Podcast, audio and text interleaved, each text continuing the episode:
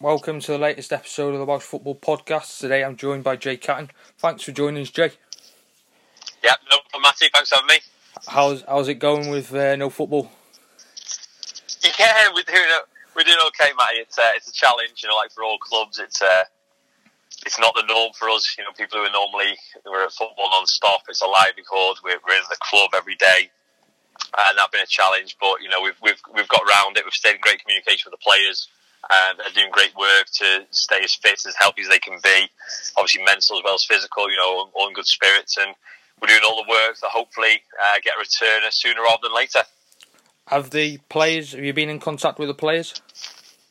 Yeah, we, we stay in contact. We stay in contact on a daily basis. You know, myself, Andy, Craig, with all players, all 23 of them, um, even down to our 19s, you know, in, in, regular contact with Gareth Richards, 19s coach, how the players getting on with the college as well. So it's, it's really important. As I say, I think it's, it's great that a lot of clubs, ourselves as well, are keeping on top of the physical aspects and the performances. A lot of clubs doing the, the standard 5k runs and keeping targets, which is great. But I think it's even more important, uh, the mental welfare of players at the moment. You know, a lot of people may live on their own um, or be worried about family members at the moment, and that that continued communication is really, really important. And as I said, we're very fortunate. Lads are doing great. All the players, all the staff, everyone's in good spirits and, and doing what they can to get through this period. How how long have the players had their programs for? Is it just this week or the last two weeks? So our players have been have been following um, standardised plans of some form since we since we've finished. You know, that we're, we're very fortunate. We've got great professional lads um, across the board who take pride in their own general health and well-being, regardless if they're given a program or not. Really, so they've done they've done great work. We're six weeks now into it. Just finished a six-week block, so it's it's it's been a challenge. But again, we're, we're very very fortunate with the players that we have um, across all sectors, the work that they've done, um, and as I said, that they're doing everything they can to be right, fit, and in the best shape possible for, for if we if we return back to action for this season. Do you do you do one to one meetings with the players, or do they just have a program to follow? So, like like most clubs, you know, you have your standard WhatsApp group now, where all the players are on. So, you know, great for communication, simple to get things across, good for banter within the groups, you know, which is, which is great for team spirit. But, you know, most importantly for us, it's, it's, the, it's the phone calls for players, you know, staying in contact with as many as we can. You know, we're fortunate the amount of staff that we have. And, you know, it's always an open, like a, in life, we an open door policy. If players ever feel a need to ring us or speak to us, you know, though that's always available to them because it's, it's really important that you do stay in that great communication line from both sides, find out how players are, uh, but also looking after your own staff as well. You know, I think a lot of clubs you, you forget that at times. You worry so much about the players, which is important, but it's also ensuring that your coaching staff are right. You know, the challenges that they face. We've got a number of staff that are actually still working as key workers, families at home. Uh, we're all going through the homeschooling with children. So, you know, there's lots of challenges, but we're very fortunate. The clubs, everyone's looking out for each other. It's a very, very close knit football club, and everyone's in, in good spirits and best they can be at the current times. Um, I just want to start off uh, by this season. Really, you've had a very good season up to now, uh, top of the league, and I just want to get your thoughts about how you thought the season's gone so far. It's been a fantastic season uh, for everyone at the football club. I think whereas everyone will always look at the first team and to be with six games to go, four points clear, and arguably, you know, probably should have been more more ahead. Also, if you take into just into context the TNS away game, for example, um, where we should have had a penalty, but the scoreline wasn't given. TNS score, so you know that potentially would have changed the game. We, we could have won that game, which maybe would have been seven. Um, a few points dropped here and there away, like all clubs, but you know, we're in a fantastic position for anyone to be four points clear with just six games to go in the Welsh Premier League. It's so tough and so intense. Is is credit to what the players do, but I think also the whole club, the success is really important. So our 19s were crowned champions, them being top of their Welsh Premier Development League, and our Academy Cup team, 16s, 14s, 12, had all progressed. And on top of that, our ladies team um, had also made the semi-finals of the of the women's women's Welsh Cup, which was another huge feat and achievement. So yeah, I think for currently as the season goes for, for the whole football club now across all sections, it was um, we've we've done very very well. How would you um how would you assess like obviously there's probably a long term goal to win the um the Welsh Prem, but you know as you say there the under 19s were crowned champions, and then you've also got the the young academy uh, teams coming through doing so well. You must be proud as a whole club by that, really. Immensely, you know, a, a football club. Um, again, my opinion can't just be judged on first team. You know, it's the whole sections of the club. Um, it's all sectors. You know, we do have a big philosophy and point for ours. You know, one club mentality. Um, it's all well and good saying that, but you've, you've got to produce it. You know, you've got to know um, in my role in particular, you've got to know every player at the football club from under eights all the way to first team. Uh, you've got to know all the coaches and, and acknowledge their work and their efforts. You know, the work that coaches do from all sections is, is immense, as, as we all know, at every level, because it's a tough job, in particular, academy, junior level. Uh, it's very, very hard. But yeah, it's, um, it's great. And I think those, it's key for a club to have all of those successes across and to have a, flourishing academy, a thriving scholarship program, a first team competes on European front, league front. The first ever year we've had a ladies team that have made the semi final, the Welsh Welsh Cup beating Port Talbot, who were a Welsh Premier women's side back then. You know, it's very, very good. And, and as I said, it's, it's privileged to be part of it. It's exciting to what we've um, achieved, but also even more exciting to what, what the future's, what the future may hold. Um, from your point of view, you you spent a lot of time within around the academy. Uh, you must be proud with the success what is coming through at Connah's at the moment. Yeah, the academy has always been a huge part of the football club. You know, it's it's getting the best local talent across the North Wales and northwest of England. You know, we've got a great catchment area. We are very fortunate with that, with where we're based, and, and we've had lots of players come through. I said um, just over 30 players have made Welsh Premier debuts um, and Cymru Alliance debuts in the last 10 years, more than any other Welsh Premier League club, which is great. And this year alone, we had four who made Welsh Premier starts and debuts in Eric Eric Murner, Sam Williams, Max Moore, uh, which which was a great achievement. And, and the key with those four players and actually played as well as that they, they played in winning teams. You know, they represented the first team when we've actually gone on progressed. Uh, Conor was sorry, number four. You know, and, and the four players have played in competitive fixtures against Airbus, Barry Towns, um, when and when they've played, they've performed and aided the first team in winning a game. So you know, it's not just a token gesture they've been thrown on. With five ten minutes to go, they've they've played the part, they've earned their position through training hard with the first team setup, and when they have played, they've, they've produced and performed well and aided to, to the, to the, first team winning, which is which is key. So no, it's, it is it's, it's we're very fortunate. We've got some great players. We've got some great staff across all levels, and as you said, it's a key part of the football club that we're always looking to continue to push and, and progress because we know if the foundations are right at a football club, that will um, that will continue all the way up to senior first team level. How important are the under 19s with the first team? Is there a route for the, for them to come into the first team? Yeah, so our our under 19s and first team work very closely together. So with the model that we have, uh, for example, um, at least two times a week. We train side by side. Um, the opportunity for 19 on a daily basis to be called up to first team is great. You know, there's fantastic communication lines between myself, Andy Craig, first team level, um, to the 19s with Gareth, uh, Gareth Richards, Richard Casato, Antonio, and all staff in there. So it's a daily. We, we see each other daily, which is important. We go to 19s games. 19 staff come to our games, so it's a great continuity. And as you said, on a weekly basis, five, six under 19s train with us regularly. Um, we always fill our two spaces on the bench, as you've probably seen for a Welsh Prem game. Um, you have five senior subs and always the uh, opportunity to field two under 19 subs, which some clubs don't take, but we take that every every game.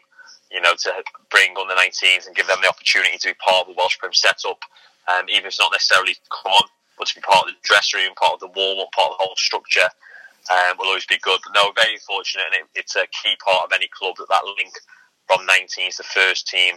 It, has got to be really solid, really clear, and we're very fortunate we've got that, and it allows our exciting young talent a clear pathway to to be part of the first team if they if they're good enough and if they take the opportunity when it arises.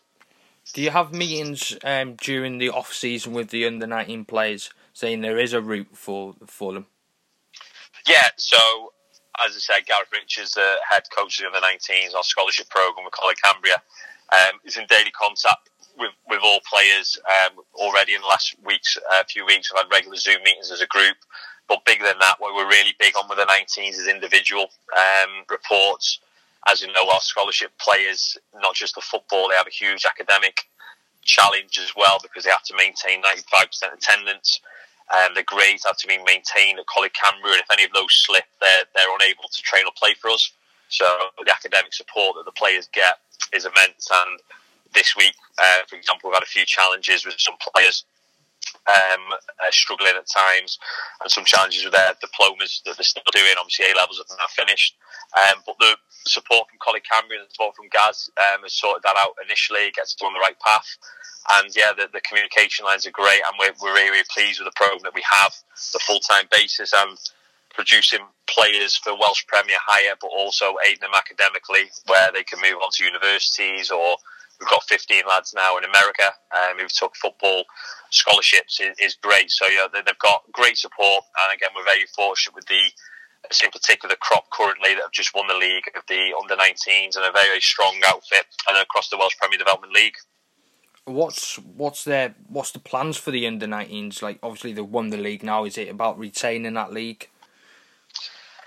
Um, it's always a tough question on the 19s football because an under 19s team can arguably be judged on numerous, um, on different different targets. Really, you, you could argue an under 19s is based solely on winning the league. You could argue an under 19s team is based on how many have represented the first team. Um, so it's, it's numerous factors really. I think I think from our side as a football club, we want as many to come through to the first team level as possible, but we're also very realistic on that, that it's, it's harder than ever, you know, because they're not just breaking into a Welsh Premier team now, you're breaking into a, um, for four years, it's been a Euro, Europa League team. So, you know, the standard is very, very high. Um, but also we've got clear targets, our scholars, of how many do graduate to universities, employment, or America, for example how many represent Wales colleges and schools. You know, nearly ten of our players this year represented on the international front, which was which was great. Um, and as you said, how we compete not just in the Welsh Premier Development League, if we can retain that, which is great, but also in our college league where we compete in the Category One division on a Wednesday. And how far can we get in that competition? You know, one that went under the radar a little bit this year of our under 19 scholars is they actually made the um, semi final stage of the college's national title which is the best college teams from Wales, England, Scotland, which was an immense achievement. Unfortunately, with the uh, current circumstances, that competition was ended at semi-final stage. So they've got some great targets to, to aim for on the pitch, but also off the field and their long-term aims. We as a club hope can help, and, and that's another thing that we'll be judging the success of the group on. When you when you came uh, to the club um, as a coach or a, uh, academy, um, what was your what was your plans for the club?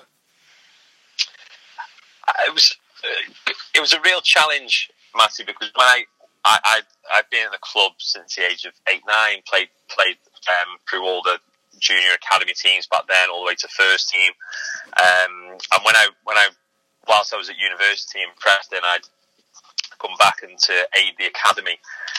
And we had a bit of a blank canvas just over 10 years ago. And I come in and, and we basically didn't have an academy. There was no teams. We didn't have a single team. We didn't have a home. We didn't have a ground and I was sort of tasked with trying to get it back off the ground. There'd been an academy previous years, and for whatever reason, hadn't carried on, hadn't worked. So we had a bit of a blank canvas, and we'd started the first season with an under 16s team. And our aim eventually was could we get to three teams, that's traditionally the 12s, 14s, 16s. And then could we get to a full academy program where we have a mini phase, 8 to 11s, a youth phase, 12 to 15s, and a senior phase, 16 to 19s. And then could we get a full time scholarship program? Could we get a venue? And we're fortunate now with the Key 3G and, and all those progressions really. But from where we started as a football club from the academy side, um, with nothing just, just under 10 years ago, it's been quite an incredible journey and, you know, really proud of what we've now got as a football club. And I'm really proud for every coach, every player that's been involved in that journey. Obviously, um, probably from your point of view, the club has has definitely um, improved since you've you started. Was is there a lot of people behind the scenes what deserve the credit as well? Yeah, it's it's never just uh, a team. You know, um, ultimately players players are the most important. You know, there's no getting around that. They they win the games of football, but the support around that is so so important. As I say, from a from a coaching side, just from our first team, as you know, with Andy, Craig, two incredible incredible people, incredible football people, coaches, managers in their own right, um, that, that, really lead it and push them. Our support behind that, our goalkeeper coach Neil Everill, who's one of, if not the best in the country for the years that he's done it and the keeps he's progressed. From our physio, Gemma Bamford, who's got a fantastic injury record of our players and how she aids and, and, and whatnot is, is different class. Our analyst in Mark Rowlands, who films our games, uh, and again, another sort of the club in her 10 years. Our Hall of Famer, Malata Latter, our kit man, you know, all vital, vital people. And, you know, that's just the initial first team setup from, from an academy point of view. Uh, key people over the years like Leighton Sumner, Kevin Manley, who've been so important to the club, not just as coaching teams, but their off the field efforts. And then, as you say, from all the way to the top to the committee, um, you know, we're, we're, fortunate we've got a new chair now, Victoria Roycroft, who's took the reins, who's leading the club really well. A new secretary, Tom Houghton, who's taken over from Trevor Green, who's again another great, great guy who's led and, and, aided Tom's development, and now Tom is coming to his own in that position. And then fantastic committee members, John Gray, Roma Gray, John Nixon, who give so much. So, like any football club, you know, we're very, very lucky. We've got so many people, hard to name everybody, but without all these people as part of the playing team, off the field team, coaching team, um, it's you know everyone plays their part, and, and ultimately all led by by owner has been for over ten years, and Gary Dewhurst, you know, who's financially backed the club massively. Uh, but bigger than that, what he does with staff and his ideas and his general vision, you know, all success always filters down from top, and you know you, you very, we're very, very fortunate to work with people like Gary who've got that commitment, vision, and, and, what they've built, and all the support around it, and all the staff have been have been immense. So yeah, very fortunate, mate, and arguably too many to thank for all the years of work, but we're very fortunate, Connah's Quay, that we've got a fantastic team both on and off the pitch. Um, obviously you got the Andy and um, and Craig at the club now. Is that how far the club's come? You know, attracting them to uh, people to the club? Yeah, I, w- I would say so. I think um, huge characters, uh, huge football people who achieved massively. You know what Andy achieved um, during his time at Airbus, um, assistant to Andy Priest. That club was very to Connah's Quay. Arguably, was never a, a top competing team for European positions until they came in and really changed the whole football club direction and since Andy's come in with Connah's Quay, I think I've said it enough. To, uh, I've said on every interview whenever I ask about Andy, you know, it's it's such a privilege for myself to work with on a daily basis. His his knowledge, his enthusiasm, his passion, his desire um, is top drawer, and arguably, you know, if, whenever anyone asks me, really, it's, it's it is very very surprising that no club at a higher level in football league or even Scottish divisions when we played them have, have ever have ever really took a chance with Andy because he, he will be a phenomenal manager higher up. I've no doubt on that, and we're very fortunate. And then add to the fact of Craig, who's came in, again it's just a privilege to learn from. You know what Craig's achieved in the game, um, not just as a player who played all the way to Premier League like Andy, uh, playing for Middlesbrough and whatnot, but from a coach coaching what he achieved at Airbus um, as a new club, um, making the Welsh Premier system to all the success at TNS, which probably haven't been highlighted as much as what they have now.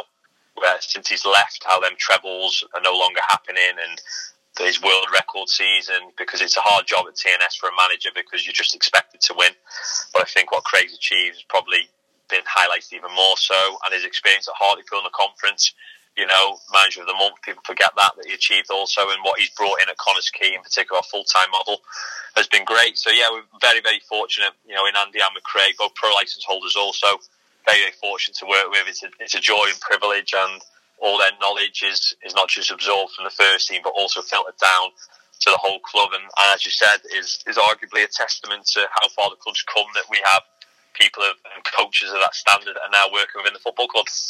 Did you know much about Andy um, as a as a person b- before he came to Connah's Quay, or was it just coming up against him when he was at Airbus?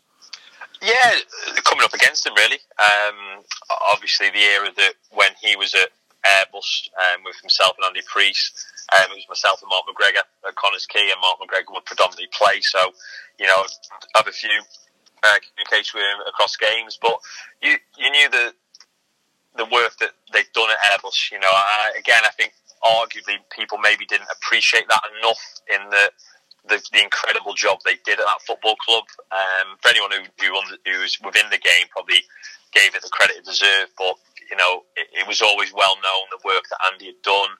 his recruitment of opposition, his knowledge, his structure to how Airbus played, and the detail around it was was clear to see because you know for a lot of those years they pushed TNS very very hard.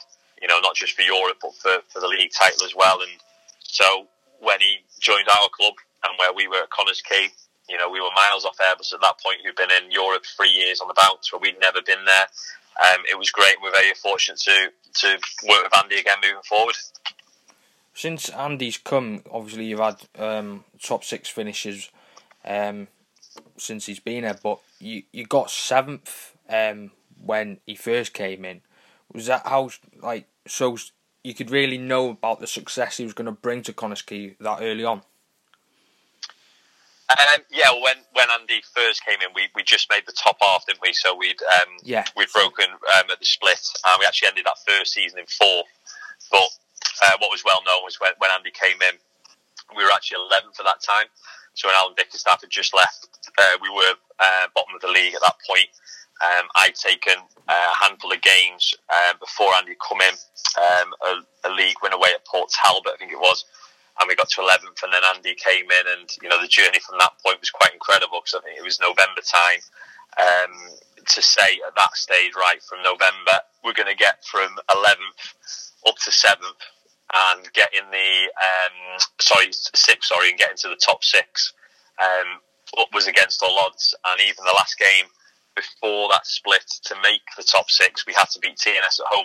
So that in itself, journey sort of. If I don't think you'll find many teams ever do that again, where they go from 11th in November to make the top six, and then after the split in the first ever year in that top six division, we then ended up in fourth, which was another key achievement because when we then went into the playoffs, it gave us home advantage, and, and that year it, it, came off by beating Airbus and making Europe for the first time. So it was a yeah, an incredible first season, incredible one for Andy, and and set us off on the on the last four or five year journey now that's been quite a remarkable one and a, a privilege to be part of.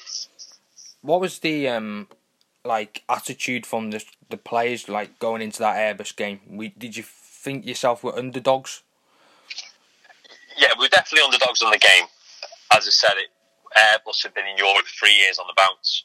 Um, Airbus had actually that year they were in the Welsh Cup final against TNS, so they had an opportunity of Europe through that itself. Um, unfortunately, they lost, so they didn't get that way. So then they had another chance um, with the playoffs. I think that in the league top six game when we played them away, they beat us two one. And again, I think if we're being honest, arguably on paper, um, especially they did have a better team than us. You know, we knew that but we felt the detail that we could have on them. I think it was a big plus that Andy had just come from their club, so he knew individuals better than anyone. You know, things that he felt we could exploit with them, things that we had to be aware of from their strengths. And tactically, that game, you know, we were we were very very strong. But it was um, still to this day, I've said it numerous times now, it's the biggest, one of the biggest. But for me, it was the biggest result in the club's history because to get Europe for the first time and what that then led to future years and arguably uh, taking the mantle from Airbus, especially now, because prior to that, Airbus has been in Europe three years. We've never had, we've now been in Europe four years, so we're now the current Flintshire club that has the most European adventures. And, you know, football changes, that may change in the future. But that game was, was huge part of that. And there was nothing in the game. There was chances both sides, and it was a tense, it was nervous, and Wes Baynes' goal with 10 minutes to go and then how we held out with what they putting into the box and how we had to deal with it. And, and it was just immense. And, and that day, to have the whole Deeside Stadium full and all academy kids involved in the celebrations at the end, it was, yeah, a remarkable day. And, and it set off, uh, as I said earlier, an incredible journey. Were you expecting the Airbus game to be as tight as it was? Yeah, there was there was always going to be very very little in the game. You know, it was two top teams playing against each other, two very tactical managers in Andy Priest and Andy Morrison. Um, it was always going to be nip and tuck. I always remember the day, it was a boiling hot day. We'd had really good weather. So the pitch was dry. It was come end of season. It was, you know, it was a bit bobbly. It was difficult. So there's going to be very, very few things. I think the goal that Wes scored, Wes Baynes scored, I think there was three nutmegs on the way through, through Airbus players, you know, and that's the, that's the tiny measurements that are success and failure, especially in football. That's why we love it so much. But it was, it was a really, tight nip and tuck game. I always remember Ryan Wignall chance against John Rushton, who was in goal for us that day because John Danby was suspended and just just hit wide. And that was about 15 minutes to go just before Wes Baynes' chance. And, you know, that's what it was. But luckily we got the win and we held out for it. And that led to a, a first first ever experience in the Europa League. How, how how was the preparation going into that summer then? Obviously, a first adventure in Europe. You're probably not well known uh, from from European sides, but Andy Morrison had a bit of experience with Airbus. So, did you have some knowledge about going into it? It, it was difficult, Matt. It was difficult because it, with with having no experience in it prior. Um, I always say is that when we actually won the game against Airbus, the reality was the next day myself, owner Gary Dewhurst, Andy Morrison, and Trevor Green, who was secretary at the time, were then found ourselves at a meeting in Wrexham head office, and it was a little bit, well, what do we do now? You know, we've made Europe. What the? How do we do it? We have to go to Geneva. We have to get a licensing correct. We have to get a stadium. Uh, we played at Rhyl and whatnot. All had to be the right criteria. So all these off the field challenges, first of all, flights, who we're going to draw against, how do we get opposition knowledge, so really intriguing. As you said, we, we, were fortunate with Andy, who'd experienced it with Airbus, but we'd also got a lot of knowledge. Um, I personally rung every Welsh Premier manager that was in the league at the time who'd played in Europe to try and get as much advice, as much experience as we could, and and did everything as professionally as we could. And once we drew Stabæk um, in Geneva, we initially got onto um, our Wyscout accounts, and we got all the footage of Stabæk, who were in season at the time.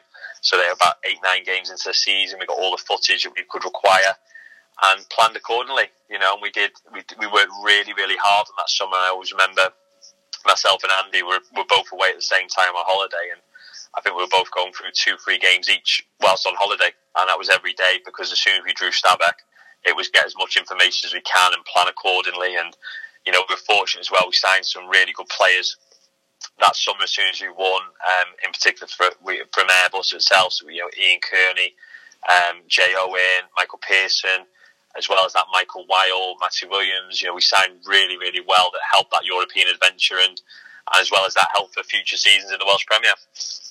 Did you, um, what was it like, say, from like a, a player's point of view? Because obviously, um, I, I take it players' contracts were coming coming up to an end at the end of the season. How how did you go about it? You know, making them eligible to play in, in Europe. Yeah, we were quite fortunate, Matty. That was one positive that we did have. A lot of our players at that time were actually on two-year deals uh, because that summer we'd had a vision of Europe, and um, there was a lot more investment from the owner. Uh, as I said earlier, Gary Dewhurst, and a lot of our players were on two-year contracts. So that was a positive because it, it would lead in that they were covered with the Euro- European football. Um, a number of them weren't, so a number had to be re-signed. And, and as I said, there were five players, um, just mentioned earlier, that were signed that summer as well. So they were quite a challenge because we had to bring them in quick, and then you had to do your medicals quickly. Everyone has to have a full medical for European football, and because the, the negative of going through the playoffs is that your window to then plan for Europe is smaller than anyone. So you know, if you get into Europe automatically, you could understand you're in Europe by April. If you get into Europe by the playoff final, at times it could be towards the end of May and you're playing at the end of June. So you might have arguably one month. You know, I know Cardiff Met had that challenge this year where they played in the playoff final against Bala, and I think it was officially four weeks when they played in the first qualifying round Europa League. So you turn around so quick. Um, so it was a difficult period, it was a challenging one, but one that we wanted to get through, and it was a joy to be part of. And as I said, all the work on the on the pitch with the football side and off the pitch with the logistics and the travel uh, for our first ever year in European football was immense, and all led to quite a historic victory against Stabæk, uh, one 0 away, and um, on aggregate to go through to the second round to play Vojvodina. We'll, we'll come on to the game in a minute, um, but you know when you obviously preparations going out there for for the draw, did you have a list of teams who you could potentially play, like any tough big teams, or was it a, a team what like your reputation really? Yeah, so when you get over to Geneva, um, as I've been fortunate enough to go, and you, the way the draw works is when you actually go there on the day, um, you're then grouped into a group of six. So you then actually have an understanding on the day, right? You group with these six, so these are your five, six um, possible opponents. So that's a great start. So you can straight away do some homework immediately on who the five or six may be, who you might pull out, what the logistics would be, etc., um, etc. Et and in fairness, from our pot, Stabæk were probably one of the biggest because they were full time, they were professional, they were um, Norwegian league, they were in season, you know, which is always a big challenge because for a Welsh teams playing in Europe, we, you know, we're out of season, which is always a different sort of challenge. Um, so yeah, so when when Stabæk did come out the bag, we knew how difficult it was going to be a challenge. Uh, but we also knew some of the transitions they were going through. Uh, they weren't actually having that good of a season at times. So they had Euro the previous. Uh, but I think when we played them, they were fourth or fifth from bottom. So they weren't having a, a great start to the season, only about 10 games in. So we took positives from it, but we, we knew how, how tough the task was going to be. Were you happy with the draw, or were you thinking, oh, could we have got someone a bit smaller to what their reputation is? I don't think there's a perfect draw, Matty, in Europe.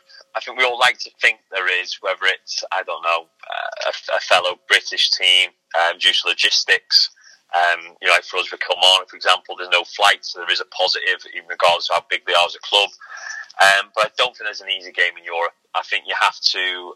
I think the only thing you can identify is who are the real, real big hitters, as you'd say, that you may want to stay clear of. But the, the rounds that we go in predominantly, um, qualifying round one or round two, you know, the stand, the stand is very, very high. And I don't think there's a, a huge positive with certain teams you can draw and you can't draw. You've just got to prepare as best that you can, be as professional and all, make sure you give your players the best chance uh, to represent the club and also to represent the league. You know, as a big, you know, we feel quite proud on that, that when we do play in Europe, that we do represent the Welsh Premier League in a, in a, in a great way because we are proud of the league. We love the league that we play in.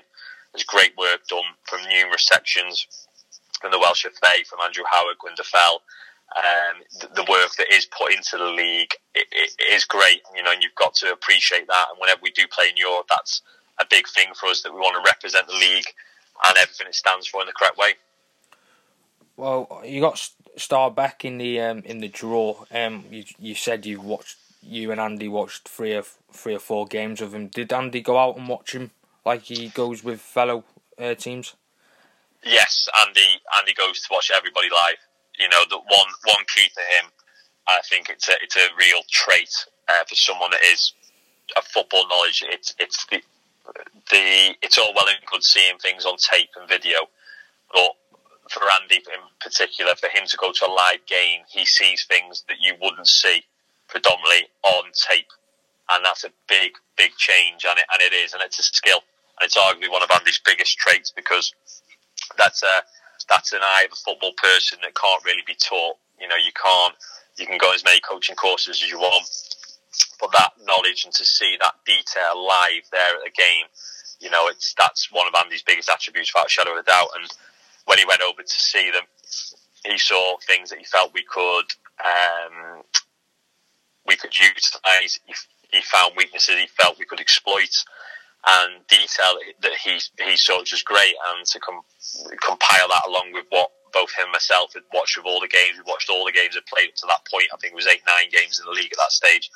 So, you know, we compiled everything and, and from that you try and tactically put a plan together, not just for the game, but for the periodization of your pre-European campaign, five, six weeks of training, the friendlies, how you want to put it together, how you want to compile it to give you the best chance when you do play Stabæk of, of trying to do something special and historical and getting a, and getting a victory.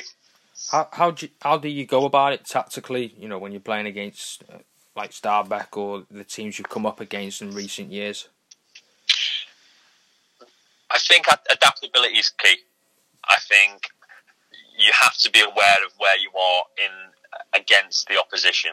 As in, are you the superior team or are you the inferior team? Predominantly in Europe, we become the inferior team, which is fine. You know, there's there's no problem on that. But the way that you play and how you have to set up has to be based accordingly to that. So if you are the inferior team, how can you stop the opposition? How can you prevent them utilising their strengths? And how can you find a weakness in there that you will need to try and exploit as best as possible? And I think that's the that's the key in Europe. I think sometimes if you can go and try and play a better team at their own game, uh, whether that's a possession-based style, uh, etc., I think I think it can be very very difficult in Europe. If you can find a tactical way to frustrate opposition, um, to give you opportunities in the game to rest and recover, to reevaluate within the game, to adapt your tactics accordingly in the game, to give your players an opportunity and a chance, and for ways that you can exploit to go and do that is really key. And as you said, we've always been fortunate with that, with the plans that Andy puts together and compiles, and we've had huge success and and hopefully many more in, in future European campaigns if we can get there again. How how are you feeling ahead of the obviously the first European uh, adventure? You know, obviously maybe a, a journey up to Rhyl when you played them in the first leg. How how are you feeling going in? The first leg against Stabæk was, was very good. You know, we drew the game nil nil. We were very very competitive throughout. We we done everything tactically correct as we wanted, and that was quite a big achievement in itself because it was a clean sheet in Europe. The um, we hadn't conceded so Stabæk didn't have an away goal. And as you know in Europe, that it, it, it, gives you an opportunity. You know, we knew the challenge away, uh, the ground we were going to, the size of the pitch. I think the, the dimensions were maximal what 11 side uh, first team stadium pitch can be. Uh, it was 3G. It was heavily watered. They moved the ball quick. They were very physically, physically, um, physically quick, physically sharp. Had great endurance. So we knew that. But to to take a nil nil from Rhyl, to go away there and score and we did early on to get it 1 0. Um, they then had a man sent off in the second half, where, which gave us an even greater chance. And from that, we held on. We knew how many they had to score, we knew what they had to do. And to also keep a clean sheet away from home, so not just to win the game, but to have two rounds in Europe, we were the first Welsh club in history to do that, was an amazing feat. And quite a historic night for everyone associated in that game. Every player, every staff, every committee member that was over there was a day that will live with us, us forever and, and, was one of the most historic nights in, in Welsh football history. A week later, you went to uh, Serbia. Different kind of experience. Yeah, the Vojvodina came very, very different. It was. Uh, um, I always remember because we we'd won in Norway, and then a bit of a reality check hit then that we had to uh, prepare for Vojvodina, and at that stage, even being honest, we probably didn't prepare well enough off the field for that. What would our flights need to be? What would the transfer need to be? Because it was still against all odds. I think for the Stabæk away game, we were 30, 35 to 1 to win, which sort of tells its own tale. Um, but our secretary, Trevor Green, at the time was away, so the uh, logistics sort of fell on me at that stage. So we're in Norway and we had to get across to Serbia by, I think we are in Norway on the Thursday night of the game, we we're there on the Friday travelling home, and we had to arrange to get to uh, Serbia on the Tuesday. But it was, I'll always still credit hugely to this, to the FAW, and in particular Andrew Howard, who, uh, when that happened, was, was a, a, huge help because the Welsh national team had been actually over to Vojvodina Stadium to play an international against Serbia the year prior. So, with regards to travel, hotel, logistics, they were great. And the day after, they, they helped us through through all of that, and and were a huge aid because without that, we would have really struggled to, to piece together. But yeah, it was um, a total different environment, a hostile environment, strong Serbian team that were physical but could play, very, very technically gifted, as well as that strength compartment uh, component. Sorry that they had. They're very, very strong outfit, and it was a, a, a challenge of uh, a different kind in Stabæk, but another amazing one to be part of. Did you do preparation um, prior to the uh, Stabæk um, game, or did you just do your preparation straight after Stabæk going into the Serbia? Well, one of the challenges with Vojvodina was that they were out of season, same as ourselves, and what they'd actually had, they'd had a lot of transfer changes that campaign. So we did have video footage, and we watched it obviously of Vojvodina from the previous season. But with all the changes, um, we knew it, it was going to be quite difficult. So for that game in particular, we have to be very tactically aware on the touchline uh, from the game. We had an idea of what they would play, and we weren't far off on the night. But they were a very, very strong outfit. As I said, I think they were third that season to Partizan and Red Star Belgrade, which tells its own story of how strong Vojvodina were. And they made uh, the group stage. It was the year after, but it was it was a very, very different experience, an intimidating experience in, in the setup but that was one of the best teams we played, and arguably that's one of, if not of, best ever performance in Europe. Uh, we kept them at nil nil that game until the 88th, 89th minute. Uh, it was a deflected goal. It was meant from Sean Smith, who, got across really well. It just nicked off him, unfortunate. Luke John Danby in goal and fell in. But you know what our players did that night was was quite remarkable, and again was another another proud performance uh, for ourselves in the Welsh system, which then led to the second leg at Rhyl. Yeah, um, obviously, um, you've you've you always come up against some strong sides um, in Europe. Obviously, um, Helsinki and then Kilmarnock and, in, and Partizan earlier this year. Um, how do you how do you look back at your performances overall in them three games? I think the three games of those standards, as you said, the, the, you know those three clubs that you've just named are, are massive, massive football clubs. Um, Helsinki and Partizan on a European scale um, are regular contenders. You know they've made the group stage prior. Um, huge clubs looking to push. I think the Helsinki, um, although we didn't go through the one 0 home victory at Bangor, um, was another quite historic night um, to to go and to go and do what we did that night. But there'll always still be a little bit of unfortunate on that that we didn't go through because it was such a good result at home um, and away was typical. You know, it was a 15, 20,000 fans there, huge club, uh, and just unfortunately we, we made a few errors uh, within the game which let ourselves down. Unfortunately, didn't go through, but again competed and put put Wales on the map with that first result against against Helsinki. Uh, the Kilmarnock result well documented. You know, the most, the biggest victory ever in Welsh history. That's my opinion. You know, I don't think anything. Um, when you explain the whole story around it being two one down from the home, now having to win by two clear goals away at Kilmarnock, uh, third in the Scottish Premier, had beat Rangers three times the previous season, was was absolutely immense, and and that will go down today as the as the biggest. I think it probably doesn't get enough accolades yet because it was so it's so fresh.